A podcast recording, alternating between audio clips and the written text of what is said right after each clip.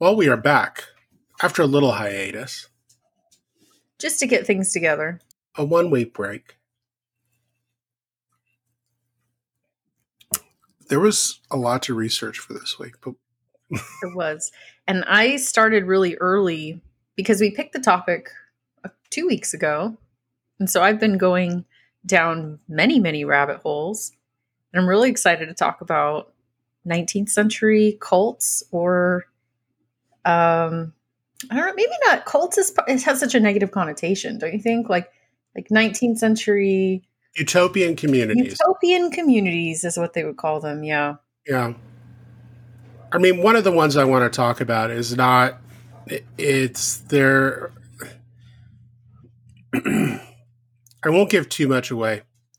One of them is not included in a lot of discussions with Utah about utopian communities, and there's this kind of whole parallel set of literature. Um, but I, I think it's this is a great topic because I think it's something most people don't know much about at all. I think it's a great topic too, though, because people seem to be very titillated by 20th and 21st century cults. And we talk a lot about those. There's a lot of documentaries, there's a lot of, especially interest right now. HBO recently did that series called The Vow, which was about a 21st century cult, um, NXIVM. And people have been really, really into that. And I think that some of the ideas that come along with that is like, well, this is kind of a newer phenomenon. You know, this comes out of like the Mansons, um, the Jim Jones era, and while there was a resurgent uh, resurgence of cult activity, no doubt, in the '60s and '70s, there's a lot deeper roots to this. So that's what we're going to explore today.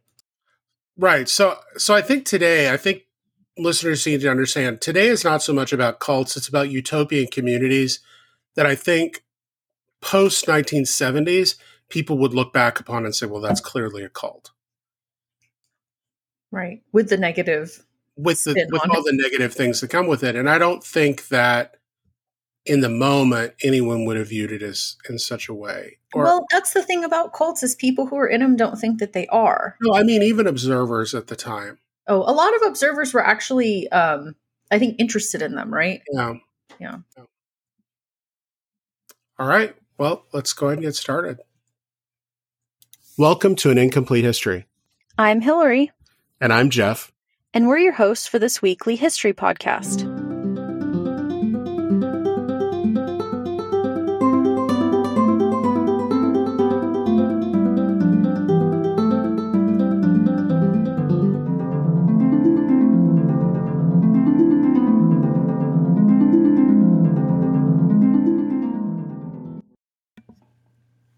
So summer is here in San Diego. Oh, congratulations. Yeah, just I I mean May gray and June gloom I'm sure will be here, but it is clear, completely clear, light breeze, and relatively warm. Nice. Uh, it was hot enough that that Harvey could not go out and sun himself comfortably. Comfortably sun. Well, he did. He he was out there, and then I could tell he came in panting, and I'm like, yeah, don't lay out there in the sun. My dogs are comfortably sunning uh, right now, sunning, but it's 75. So that's a pretty comfortable temperature, I think, in which to sun. It's nice. Yeah. So maybe you're done with the cold weather. we are definitely done with the cold weather. You're actually warmer than us right now. Mm. Um, but you know what's been weird is there hasn't been a lot of rain. There's supposed to be a storm this afternoon, but I feel like the rain has been really down this year, and um, I'm, I'm kind of skeptical about that because usually it rains like every day, at least one good, you know, downpour in the afternoon or something. And I haven't really been seeing that yet this year. So waiting on that, it feels kind of dry. Well, we've been very dry. I mean, we did have some rain the last this last week, but we are in another historic drought suddenly. So, Getting gearing up for fire season, you guys. Well, the good thing is, is when there's not a lot of rain during the winter, there's not a lot of stuff that grows, so there's a little less to burn. That's true. That's a good point. So, There you go. um, so utopian communities. I mean, it's it's. I already know we're going to have to have at least two parts on this because I think we do want to talk about like 20th century cults proper. Um, but I want to I want to make an argument, present an argument to you. Okay. the United States as founded as a utopian experiment. Oh, yes. True. Yeah, I would say that most certainly. You've got people who are religious sect coming. Well, Yeah. Go ahead. I mean, 1638, New Haven, Connecticut. John Davenport, Theophilus Eaton. They arrive in Boston and then they go and they found New Haven, Connecticut. And they plan it out. Um, and they talk about how kind of they need to move out of the city to these urban areas um, to create a new place where everybody kind of agrees that the Bible is is the most important thing. Um, and they do this city, and what's really interesting is they create a city. This is what I find very interesting. So a lot of these kind of very early utopian movements, and this is kind of late 17th or mid 17th into the the early 19th century. It's all about rejecting the city. But then the first thing they do when they go out into the wilderness is create an idealized city. So New Haven, the original heart of New Haven, is a nine square grid. And the church sits at the literal center of the city. when then so many US cities are constructed in exactly that manner from there on out. And so many US cities, there are more churches than there are anything.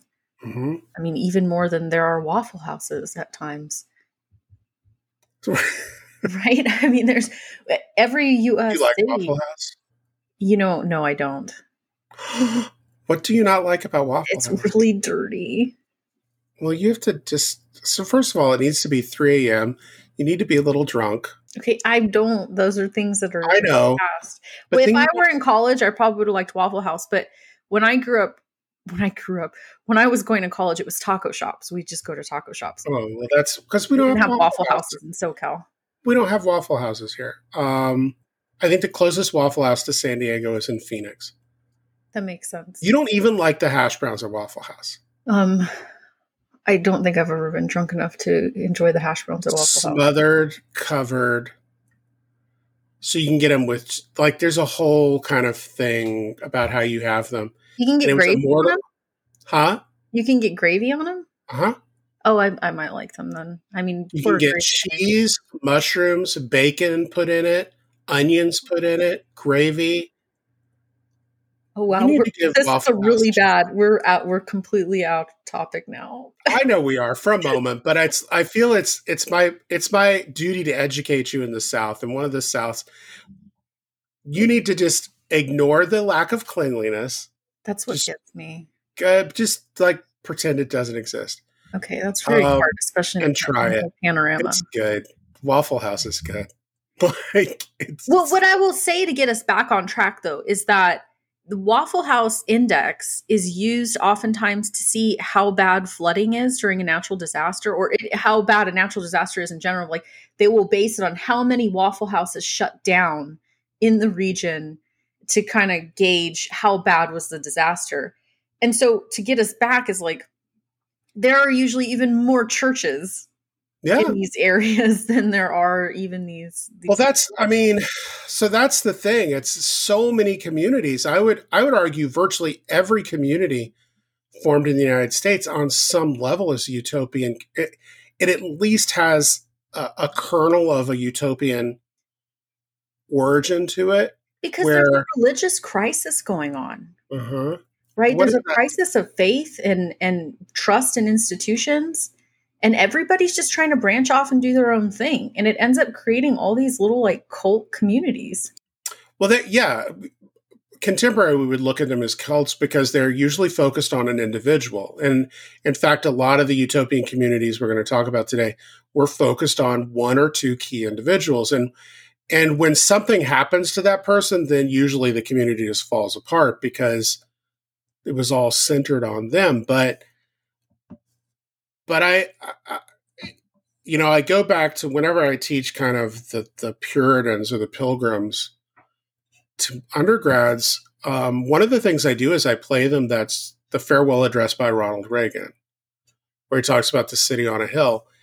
And you know, I tell them, look, Americans, since Reagan gave this, have many Americans have misunderstood what he meant. And I think Reagan misused the quote as well because it's from a speech by John Winthrop. And I think what it what Winthrop meant is we are establishing this new kind of utopian community based on God's law. Everybody is going to be waiting for us to fail. They're going to be watching us and we cannot hide. So if we do things incorrectly, we can't kind of shunt it aside and, and ignore it. It's going to be in full, full view of everyone.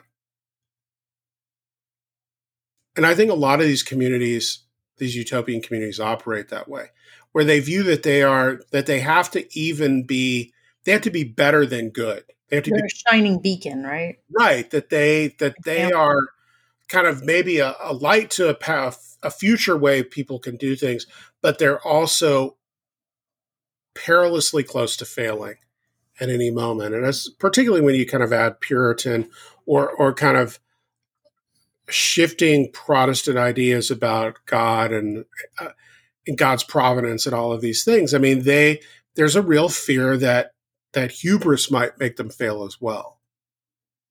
So you see a lot of virtues and values start to be emphasized as well. But but I think it's interesting this idea that the church sits at the heart of almost all of these communities.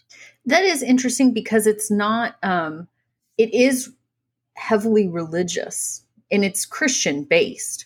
You know, I think a lot of times when we think of 20th or 21st century cults, it's not about um Christianity and it's actually more like new wave kind of um spiritualism or something along those lines. Like we, we we should get into that in another episode. But in the early Republic era and then into the 19th century, when we're in the midst of the Second Great Awakening, it's a crisis of faith of Christianity where everybody's branching out and trying to find their own brand of Christianity that works for them, that works for their community, um, and that works to offer some sort of extreme brand of Christianity in many in many cases where they're doing like they're taking the teachings or they're taking the Bible or they're taking, you know, some even portion of the Bible and they're just living it out to an extreme sense in these small mm-hmm. communities in an attempt to make a perfect society or a heaven on earth or a utopia.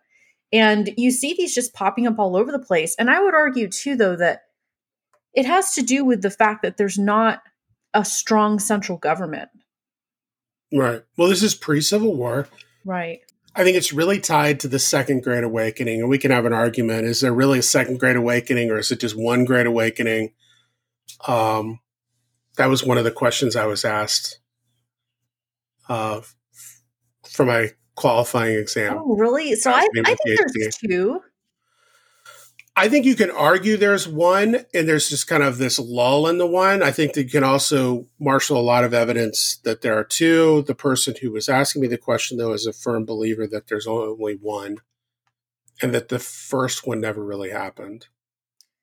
Well, I would okay. I could say that the second one was a lot more intense. Well, that was that was her assertion. That would I okay. I would agree with that. But I think that if you're trying to chart if there was a first Great Awakening um, and you're looking at this time period in the 18th century, you're looking at, um, you so know, the 1700s. The 1700s. you're looking at these values um, of predestination. Mm-hmm. You know, and so the idea of predestination meaning that well, everybody's chart, you know, everybody's path in life and their path in the afterlife is predetermined before they're even born. And so there's really nothing you can do on this earth to change whether or not you're going to heaven or not. You know, some people are and some people aren't. You should still be a good person, live a good life, but like this predestination just sentences you to your eternity without you doing thing, one thing or another. Whereas in the second great awakening, that idea is turned on its head. And it's like, no, Charles you can't do Yeah, like Charles Grandison Finney. right. So more so we get this idea i mean yeah that's i mean i think there's a question of scale but i i think that the first great awakening personally still happens and this is relevant because you have a first wave of utopian communities in the united states that i think are part of that first great awakening and one of them are, is the Shakers. And the Shakers emerge 1774, right alongside the new nation almost. Um, but I think where we want to get, and I think the more interesting ones take place in the 19th century, and they're a product of the Second Great Awakening. And I think the key aspect for people to know about the Second Great Awakening is this idea of moral perfectionism that you can start a terrible, horrible person, including being somebody like a slave owner. And like the flick of a switch, you can suddenly become holy and chosen and good. Yeah. And this, when I talk about evangelicalism in my classes, like the roots are right here in this theology, in this second great awakening that takes place in the early years of the United States. And the idea that somebody, yeah, can just completely change their course in life through their actions and they can attain perf- perfection. Not that heaven can be on earth, that heaven, heaven, can be on earth. Yeah. And it's up to you to create it. And, and so, go ahead. Uh, and there's the idea that if an individual can do that, then that means a community can do it as well. Exactly. Exactly. And that's why you see so many moral reform movements that take place during this time period anti slavery societies, um, temperance societies, women's rights. Uh, the list goes on and on and on and on because you have people, prison reform, right? You have people who say, if I can make myself better and I can, you know, make myself more holy or more perfect uh, more Christ like, then our community can do that too. And so we're going to reform our communities to make our communities more Christ like and to make this heaven on earth. And some of these utopian communities take it to an extreme and say, no, heaven already is on earth. You, we have to do something to help create it. It's not just um, given to us, but it has to happen through our actions, which to me is like that doesn't really make a lot of sense to me, but it did to them. So, yes, I, and I think you can't understate how amazing and revelatory and revolutionary this was for people because what it meant is the United States can cure itself of the blight of slavery in an instant if we just decide to do it. Right. If we correct if we correct it, correct we can make things so right. Right the ship. And and I'm going to bring up kind of the African American community a little bit later because I think they get left out of this utopian discussion quite frequently. Um, I did a lot of research, and there was one I already kind of knew some things about, and I kept looking for it in the books I was reading, and they weren't talking about it. And I was a little frustrated. I'm like, why is this not a utopian community? But where I want to start, and I know I know you are anxious to talk about one in particular, but what I want to start before that is one of the oldest second great awakening utopian communities. Harvey's very excited to talk about this, which is New Harmony, Indiana. Oh yeah, this is a good one. You want to give us the the quick summary? Um, it was established in the early 19th century. And again, you know, you're talking about a lot of these are established under a person. And so this was established under a man named George Rapp. Um, the town was known as Harmony. And it was um, a settlement of, of, Lutherans who had separated themselves from a church um, of and people who had immigrated to the United States. Um, and they built this new town in, in basically what was the wilderness at that time.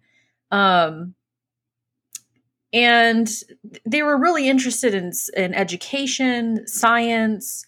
Um, they established a library, a civic club, a public school system that was open to men and women. So, a lot of these utopian societies, you see equality amongst men and women, you see like equitable distribution of labor and power and um, many times women are part of the power structures. Um, These are smart people from Philadelphia that get taken out, that get convinced to take boats and go live in the wilderness, basically. down the Ohio River to go do this, right? So they they. Uh, uh, these this journey where they all kind of get on these boats was referred to as the boatload of knowledge. It was called what? Boatload of knowledge because Boatload you have all these Okay. smart people. So the idea was this that that modern society and capitalism as it looks by 1825 is awful and de- detrimental to a good life, but it's also detrimental to the study of science. So they get these scientists and kind of really smart people, including a couple of founding members of the National Academy of Science, to relocate to the wilderness of Yeah, Indiana. people from like the American Philosophical Society, people from UPenn, um, and and they go to New Harmony as like these intellectuals and establish this new community. What I'd like to say about this too, though, is this is so directly correlated to an anxiety that people had during this time period over progress. You had so many different technological advancements at this time. Um, you know, the development of the Erie Canal is happening around this time. Um, you, they're starting to lay lines for um, telegrams, right? I mean, there's a lot of different sorts of developments and the kind of precursors to the second industrial revolution, but sort of gearing up at this time. And I think people were really, really anxious about this. And many, many people were moving out of um, agriculture and out of the countryside and into these larger cities. And you start seeing a boom in population in cities. You start to see an increase in crime. There's also an increase in immigration. And these, the development of these utopian communities is a is a reaction, I think, to the anxiety over um, technological and societal advancement.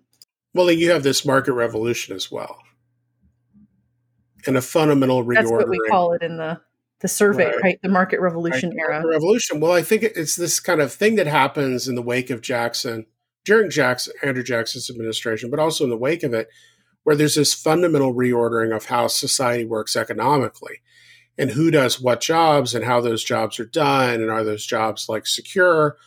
Um, many people point to this moment where a permanent underclass is firmly established in the United States as people are kind of dispossessed of land as they're forced to move into the cities because they can't compete otherwise. There, there, there's no money to be made out there.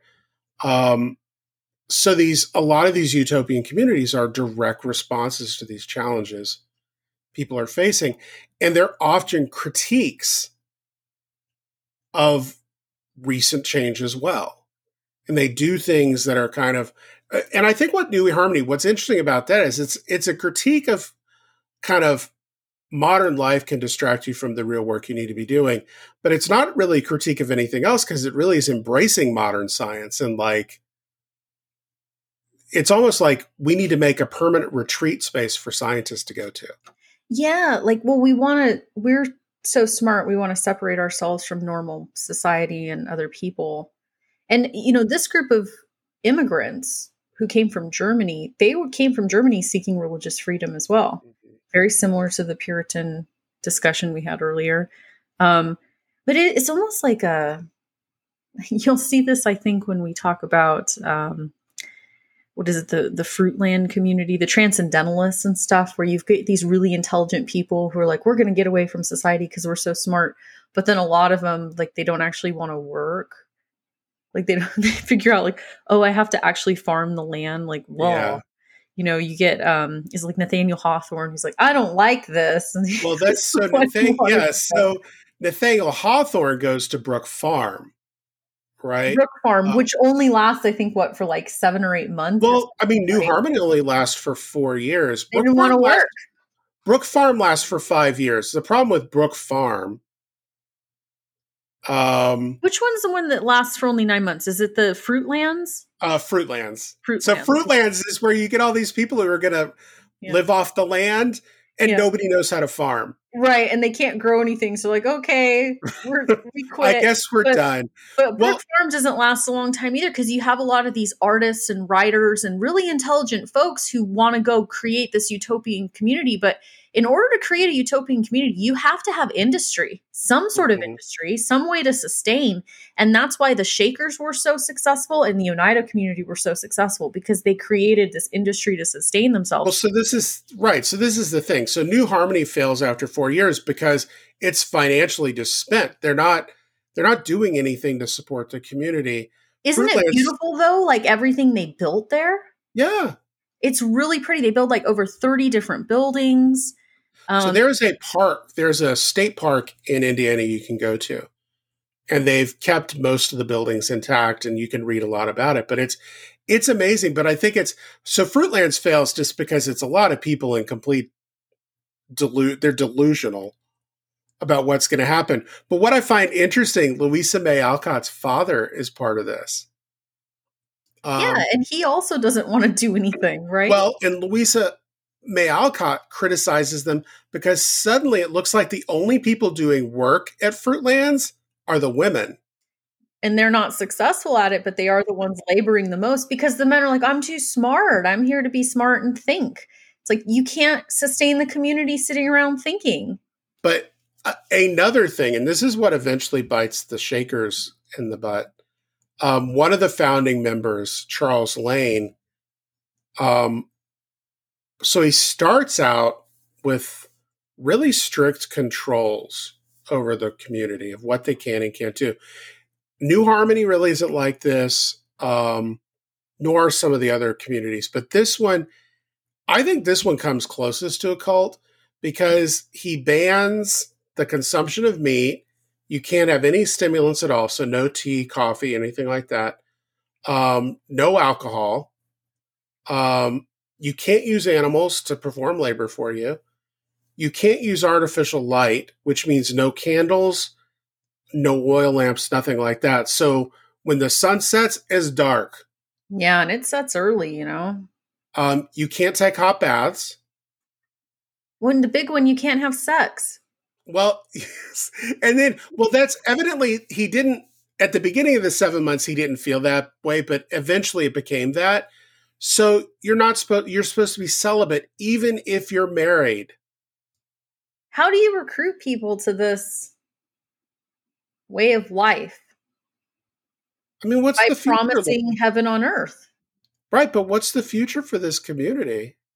Right. Well, you have to do recruitment.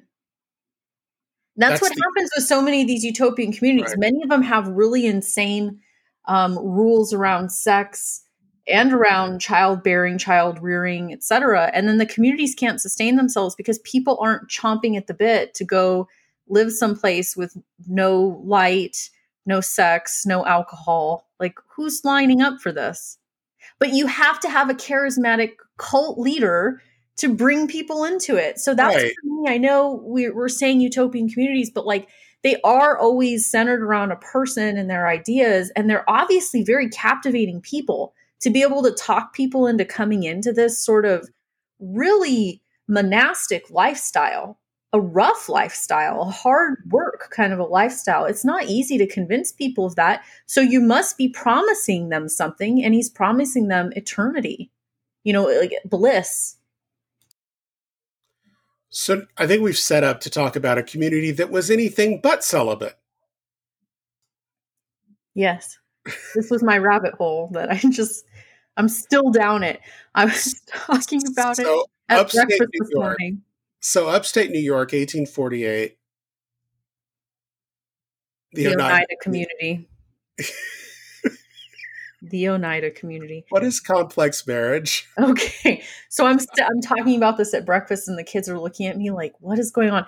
If you have kids and you're listening to this right now and they're around, this is not appropriate. Um, so anyway, uh, complex marriage is the idea. So in the Oneida community, it's founded um, in 1848, and you have this guy who is in charge of it again. Um, his name's John Humphrey Nose or Noyes. Um, and he was evidently quite horny. What was that? He was quite horny. He was. Um, I've, I've heard his name pronounced a couple of different ways. He still has descendants that are alive today, and they pronounce her name Nose. Um, so I'm going to go with that.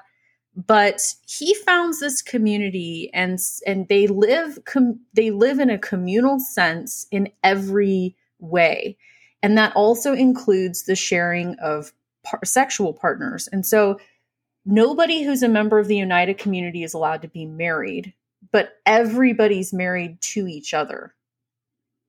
So every single person within the community is by default married to every other person in the community, and they're supposed to be having sex with each other all the time, but not with one person repeatedly.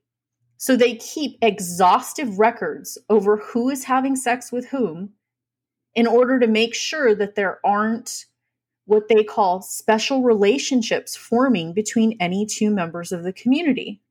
If they notice that more than that people are having sex like, oh wow, you know, Jim and Sue are having sex a lot, they physically separate them because the whole basis of the community was that you should not have um, attachments to anything in life and especially bonded attachments to other people. This included relationships with your own children.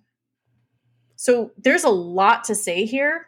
Well, Aldous, well, Aldous Huxley draws a lot of inspiration f- for Brave New World from the Oneida community. If you look at the sexual politics in Brave New World, it has to do with this. It's okay with you have sex with a person a couple of times, but if it becomes something more than just that, it's a problem. So they so the community rejects monogamy. They say monogamy is bad, that that's actually the worst thing for you. But what I find really interesting is you were encouraged and you were actually kind of required to have sex with other people but you weren't supposed to actually get pregnant. Okay, so this is what I started talking about this morning. It's like, okay, kids need to leave. Um, they need to go upstairs. So there's this idea. So you have the complex marriage. You're supposed to be having sex with people all the time, but there's a they do not want children in this community. So yeah. to practice what's called male sexual continence, which means that you can have sex but you cannot ejaculate. Right. How do you, I don't even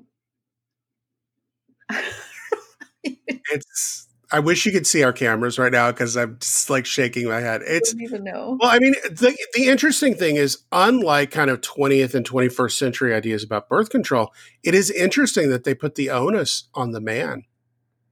Because I think in contemporary America, the, the onus of birth control is almost always on the woman. Right. And well, and it goes to, you know, back to the point about many of these communities that were utopian communities were egalitarian, and women actually held a lot of sway in this community. There were only two people who were ever voted out, and they were both voted out for being too pervy by the women. The women got together and, like, you know, this guy's kind of freaking us out. He's out.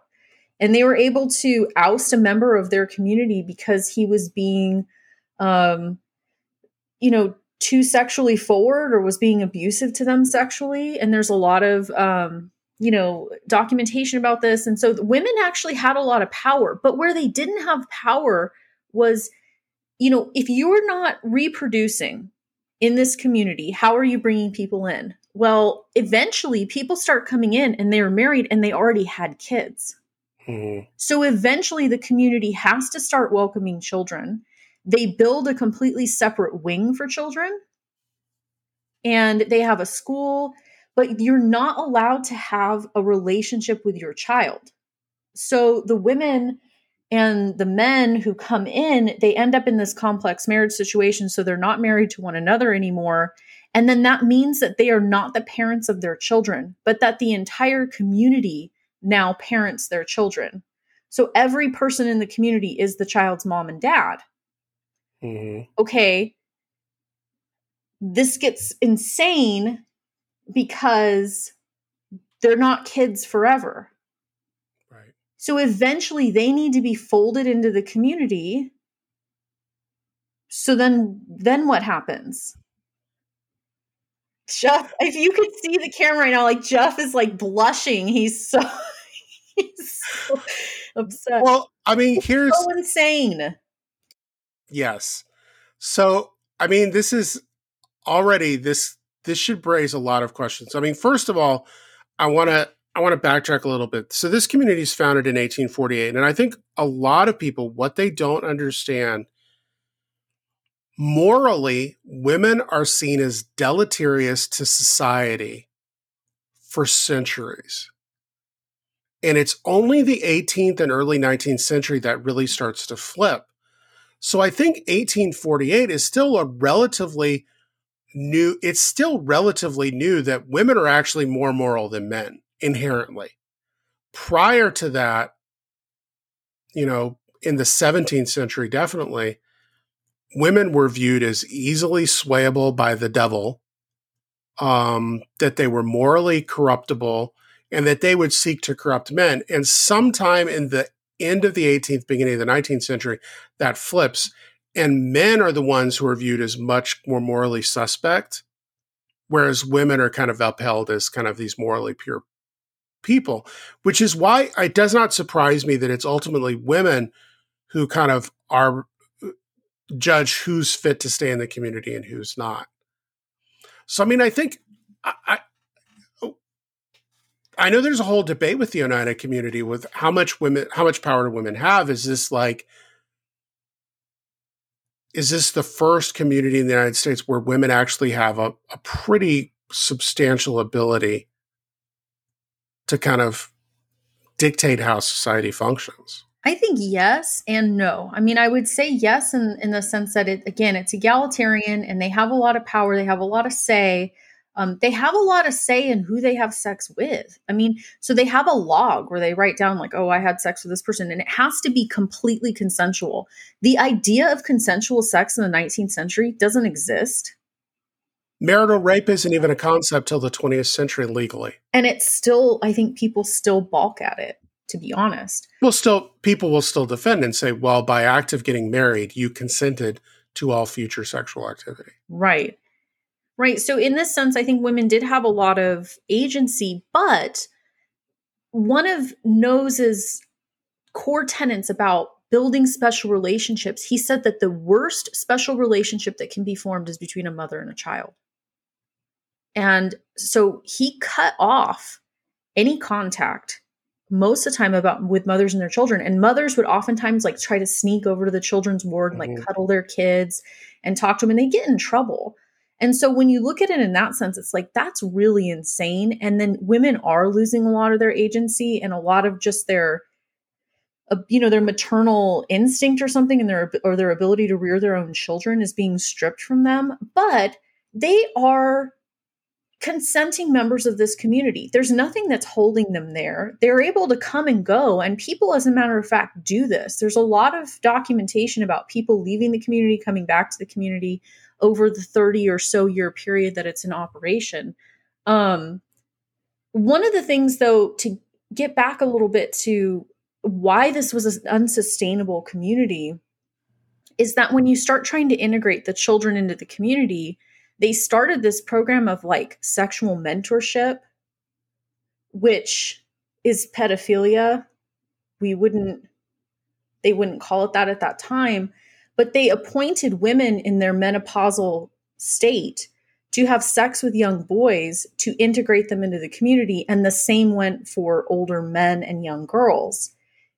And this was a way of folding them into the complex marriage. But what's so crazy about that is like for years, these kids were reared with the understanding that everybody was their parent. So when Noyes tried to hand this off to his son to start running, a lot of the kids were like we we don't like this. This isn't the thing for us you know? And like it was unsustainable in that sense. And you know in the beginning he did not want kids around but then at a certain point they started doing this um, thing called stirpiculture which they, he started pairing people intentionally to have children. And so there was a forced pairing of individuals because they were trying to create it was like a eugenics movement trying to create spiritually pure or perfect children. And so the oneida community exploded in population and you'd end up having a lot of kids there. And so it kind of gets turned on its head like uh, you know initially it's like no children and then by you know the 1860s there's a lot of kids there. And then it becomes becomes unsustainable because the kids don't want to get involved in this complex marriage. So what ends up happening in the community, though? Well, I, I have another question. I'm ready for it. I was deep. I'm sorry. I'm so. Okay. Do women have sex with women and men have sex with men? So I think so. Um, I, I didn't. I don't. I didn't read anything about that, and I don't know. I mean, that's. I guess I shouldn't say I think so. It was a free love community, though. I would How- think if it's consensual sex, I would think that it would be okay because it was all about consenting. Interesting. So, so how does the Oneida community support itself financially?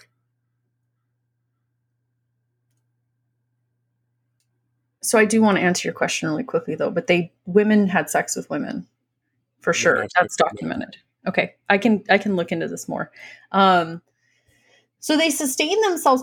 First of all, we talked about the Shakers. The Shakers sustain themselves through furniture making, Beautifully simplistic American style furniture. beautiful furniture. And if you ever watch like HGTV, they'll be like, these are white shaker cabinets in the kitchen. That's where that comes from, from the Shakers. Um, the Oneida community sustained itself through silverware making. So if you Oneida. Oneida, if you've ever seen plates or silverware or something that are like pretty like affordable things, I think it, it says Oneida on there. That's from the community. They sustain themselves through making silverware. And even when the kids disband the community and say, we don't want to do the complex marriage thing, that's the day that they held the meeting, 32 couples got legally married because they had already paired themselves up, but they didn't leave the compound. So if you're interested in this and you want to know a little bit more, I would encourage you to Google, like, to look at what they built in New York. It's beautiful. It's a huge compound and it's still standing today. You can go there. I think it's multiple. I think there's a school, a nursing home, apartment. They were in existence for over 30 years. Well, but they all stay there and live there. You know, they say, we don't want to do the complex marriage thing. We're not into the cult thing, but we're really good at making silverware and we like each other. We cooperate, we communicate. Um, and so we're going to just sustain the community as a business entity and they create the Oneida business. But the other way they sustain themselves is there were a lot of gawkers. There were a lot of people who were very interested in this community and they had visitors coming in and out of the community all the time. And so you'd have people come and stay and like, what are these people up to? And then they'd hawk their goods to them and they'd, you know, sell them their silverware or whatever. Um, so the community was sustained through um, outside community interest in them, and they were pretty much left alone too. They weren't like ostracized. I think that people they were fascinating. I think people were interested in them, but they weren't ostracized. Oh.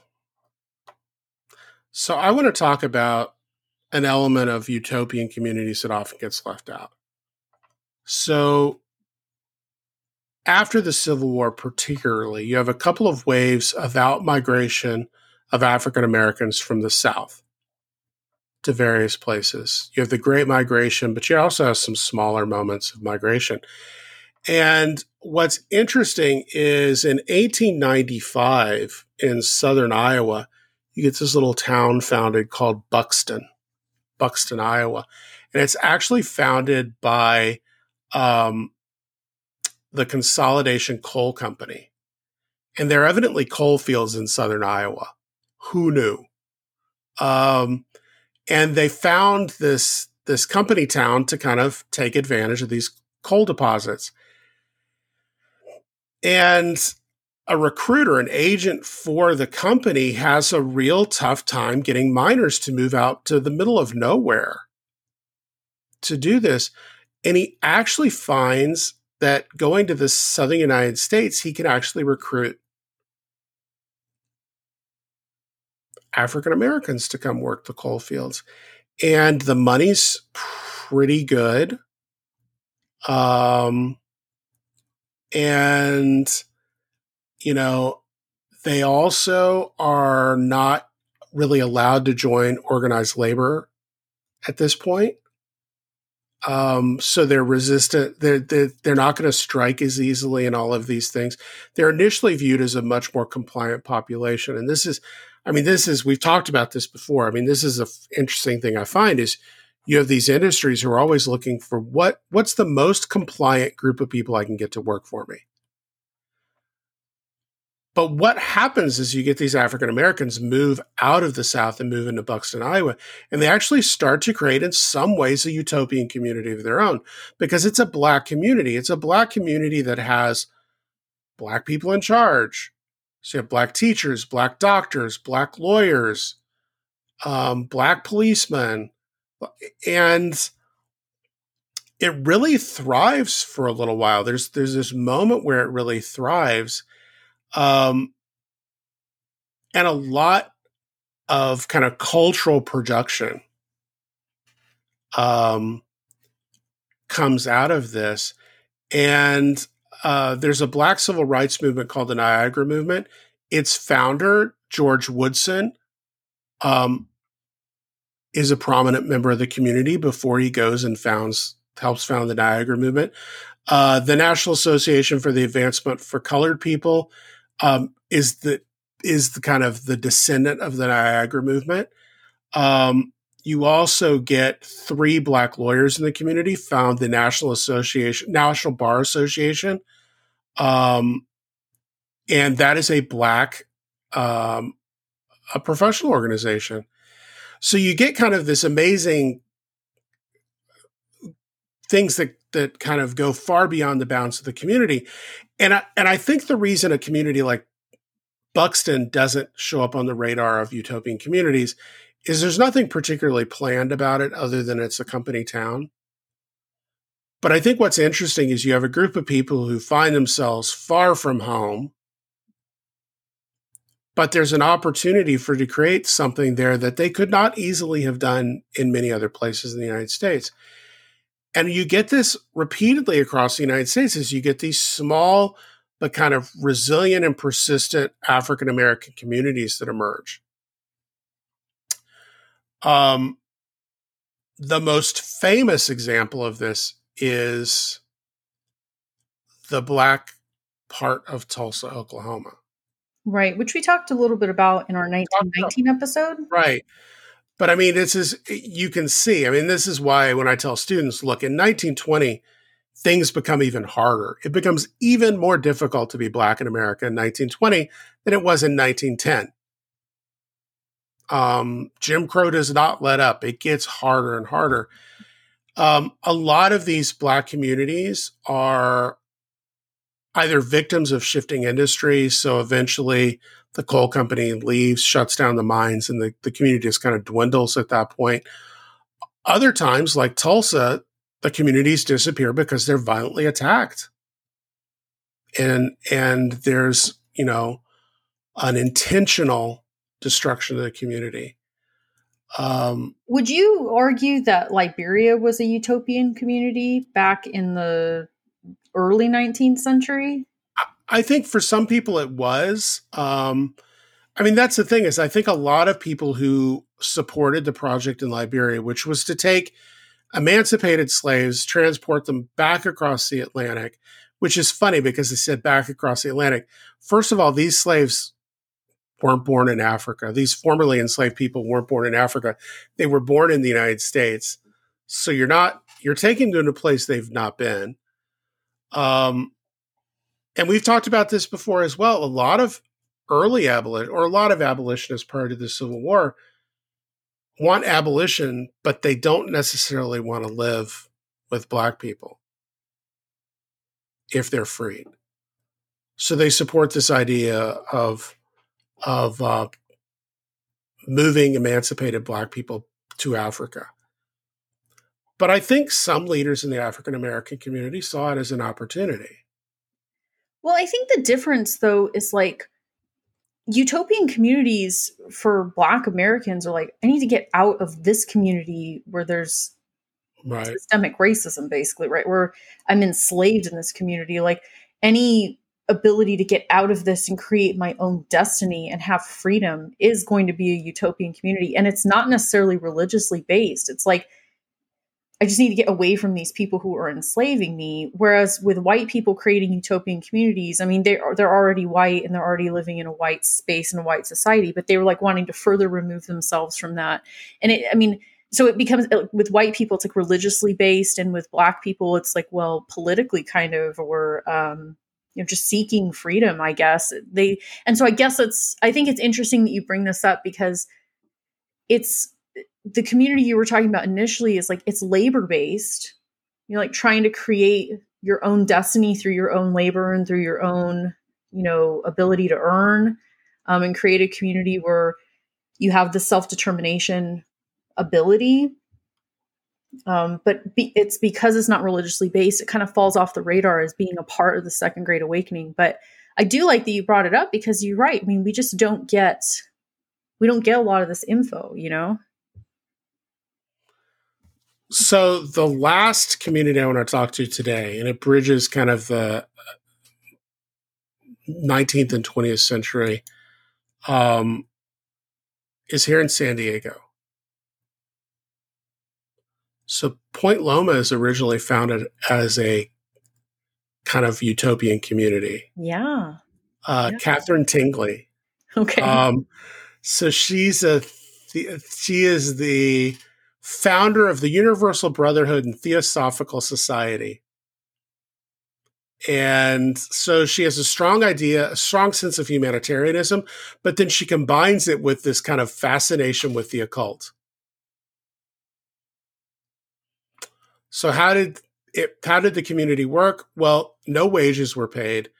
Um, everybody was assigned jobs, but there was a rotation of those jobs amongst the community.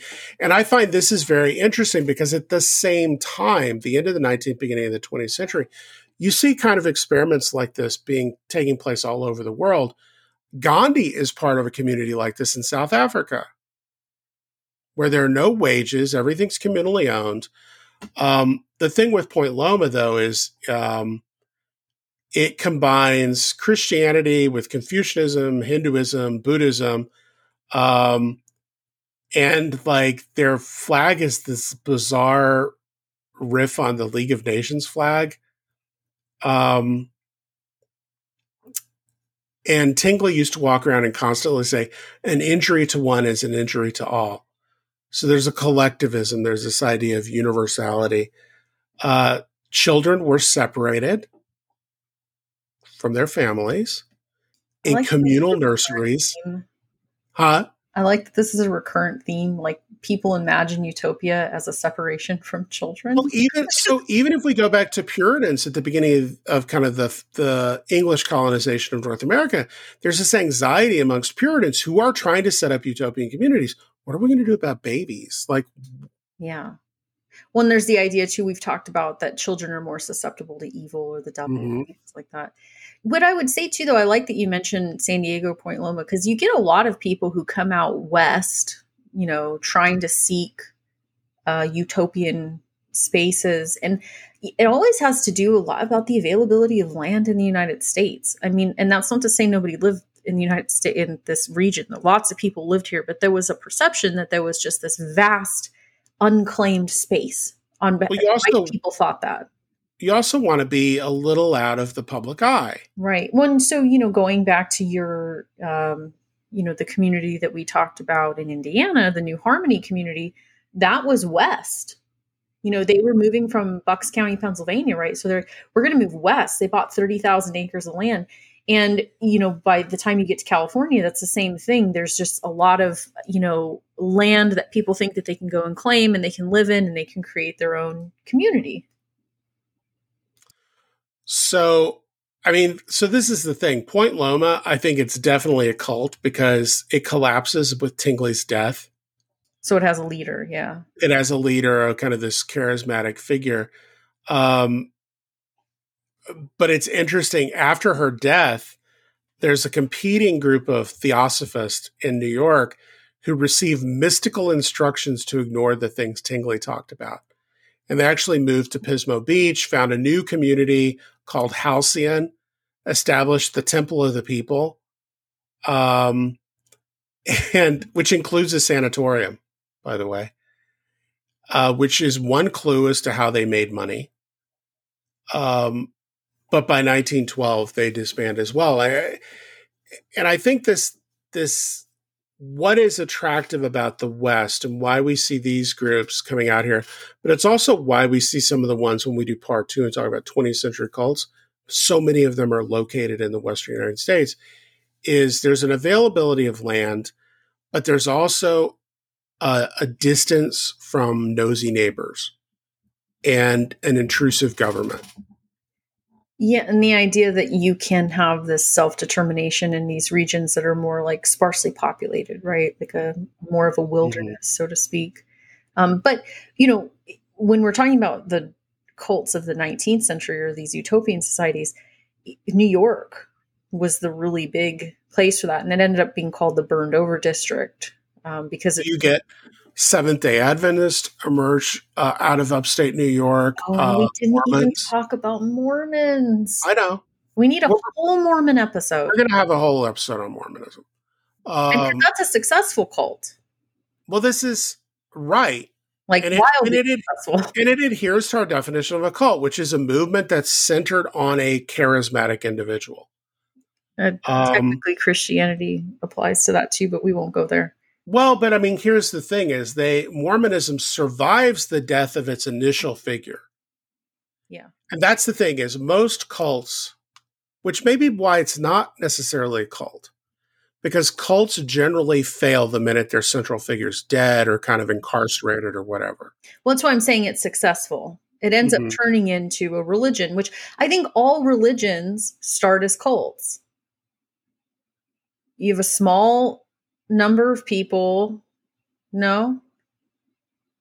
I, I just I just see our subscriber numbers collapsing now. Sorry. Well, I mean, and I don't mean that's why I said it's it sounds like it has a negative connotation. Like but you do if you think about like okay, you have 12 people around a charismatic leader and they start all these rituals, you know, but then it does become successful.